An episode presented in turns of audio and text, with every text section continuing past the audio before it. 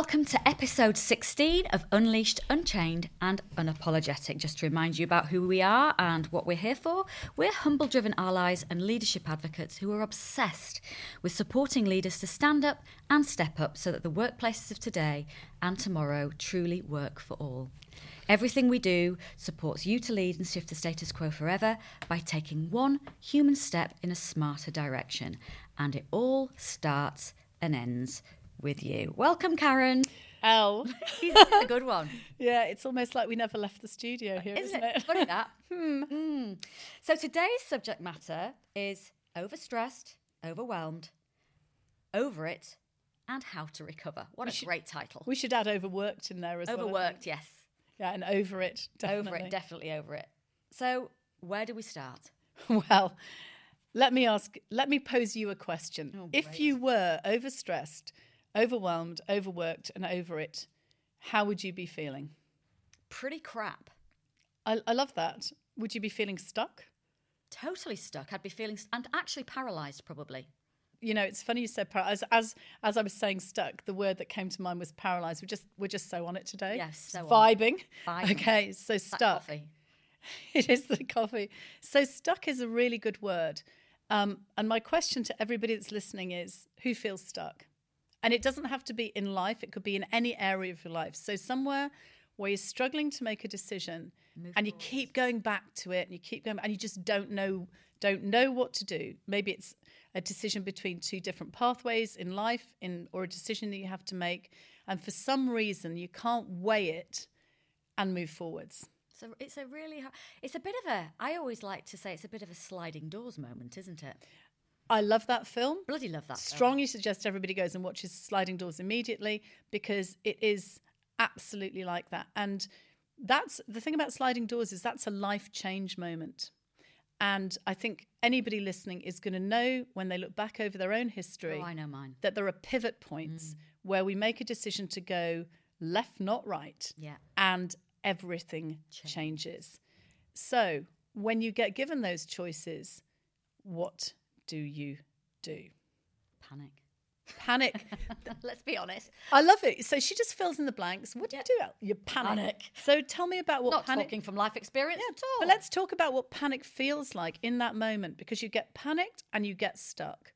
I don't even know if you feel panic. You just you end up reaching out to loads of people, don't you, to ask for their advice because you want someone to give you the answer. Uh, you you you don't sleep. You stress. You overthink.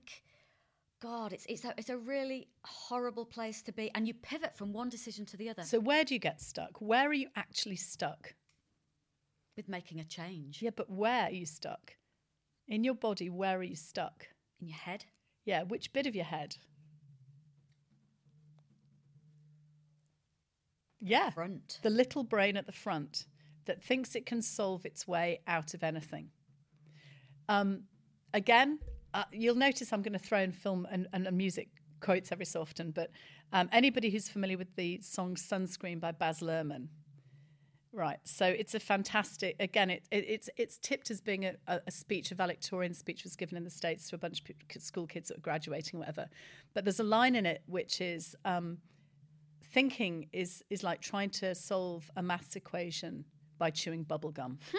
Right. Love Or, there's, or it's something like that. I've got the quote slightly wrong, but that's it. Um, and the truth about it is that when your small brain at the front comes to the conclusion, wrongly, that it can think its way out of any solution, which it can't, then you're effectively chewing bubblegum and trying to solve a maths problem because there is no amount of information that anybody can give you. There's no amount of advice that anybody can give you that is going to enable you to break the deadlock between what should I do and what will I do. Now, the shoulds we can deal with forever because the shoulds in our lives come from the rules we were given as kids. We've talked about this before. Mm-hmm. So you're going to have on one side of the equation the shoulds. What should I do? That was always my go-to. what are the rules? And most people will follow the rules they were given as children, which is why we repeat offend and get stuck in the same repeating situations over and over again, solve them the same ways, end up in the same situations. So shoulds do not represent who you really are. They do not represent your full range of choice. They represent what you were told was the right thing to do as a kid, one way or another, or were still, the conclusion that you came to based on what you thought you were being told as a kid. So, what do you do, Karen? What is the Well- best thing to do? Well, so on one side you've got the shoulds, and on the other one is the will. Now, on the will side, and this is the interesting part, you have a hundred percent choice, mm. But you don't believe you do because that's why you've got stuck in the You really don't. The pro- what I love is people come to me all the time. They've got a pros and cons list. I've got this big decision to make. I had one a few weeks ago. Um, going through a bunch of interview processes. Should I move here or should I not move here? Should I do this interview or not do this interview? List of pros and cons. I listened to her go through the pros and cons for about ten minutes, and at the end of it, I said, "So, based on your pro and con list, what are you going to do?" I don't know. I don't know. Exactly. so very, very beautifully framed the problem, came up with the options and still couldn't solve the problem. And that's the definition of being stuck. Yeah. And what she'd done is she's thought her way logically through. So what was missing? She wasn't Feeling. feeling it exactly. So what's the what's the getting out clause? It's the feeling it.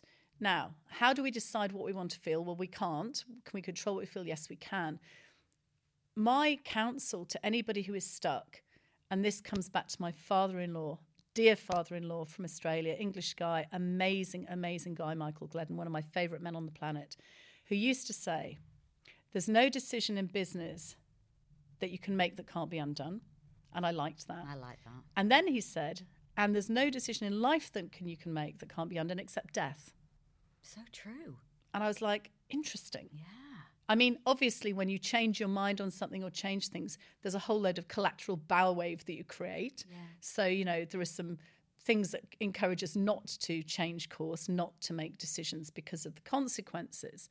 But the truth is, you have 100% choice in any moment over what you do. We really do. I could strip down and run naked around the studio right now if I wanted to. I'm not going to do it. don't do no, because that would be disturbing for everybody, but most of all for me. But I could do that. I could start swearing, blinding. I could go and steal stuff. I could hijack a car. I could do anything, but I won't because those things are going to have consequences that I don't want. When you're stuck, and this is to Michael's point, take one step. And with our podcast, we say take one smarter step in a different direction. So the, the way out of the maze when you're stuck is to take one step. So you stop, you look at your long list of pros and cons, you think, yep, that's I've nailed it. Doesn't help me. And I'm going to do X. And you do not know whether X is going to be right or wrong or how it will feel because you're stuck. But when you take the step into X, first of all, you're immediately unstuck. And second of all, you can gauge how you feel. And then you can make a choice to take another step. It might be a step back, it might be a step in a different direction. But you're moving. Yeah. I always say there's no wrong or right. Just do something and then you'll be shown where you need to go from there. And you can always move back again. I remember when I moved out to Australia in my early 20s, Sounds familiar. was very, very anxious. I was literally the night before I was due to go to Australia, it was like nearly unpacking my case. It was just, I was only 22. It was a big move. I'd never been that far across the world before. I wasn't really sure about the person I was with at the time, so that didn't help. So I remember planning on the way to Australia, well, I'll just go in the car, and when I get to uh, Manchester, I can always get the train back to Leeds. And then doing the next step, oh, well, if I go to the airport, I can always get the train back, back to Leeds. So right up until the point I was boarding the plane, I was thinking of, well, I can always do this, I can always do this.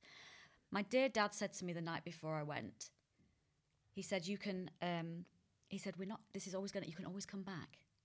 You can always come back. It's not, we're not going anywhere.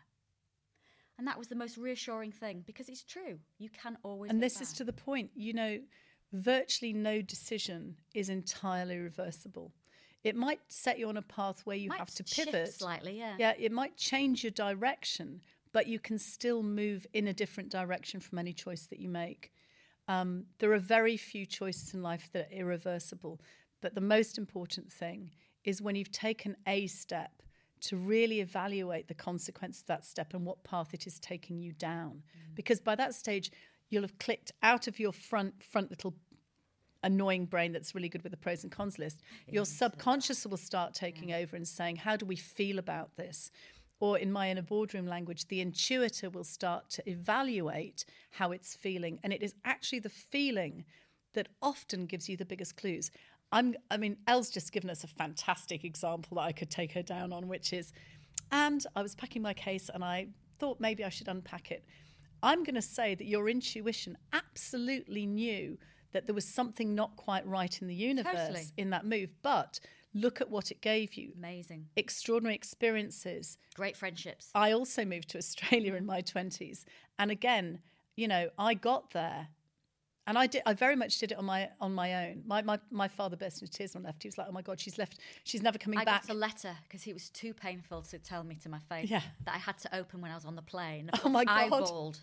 Yeah, I mean, I, I, I, I, I was I was going to Australia to recreate my life with a blank piece of paper, which I did really successfully, and I loved it. It was very, very good. I don't regret minute. Except when I first arrived in Sydney, I had this profound sense of being on Mars. First of all, I was twelve thousand miles away from the UK. I'd never been that far away.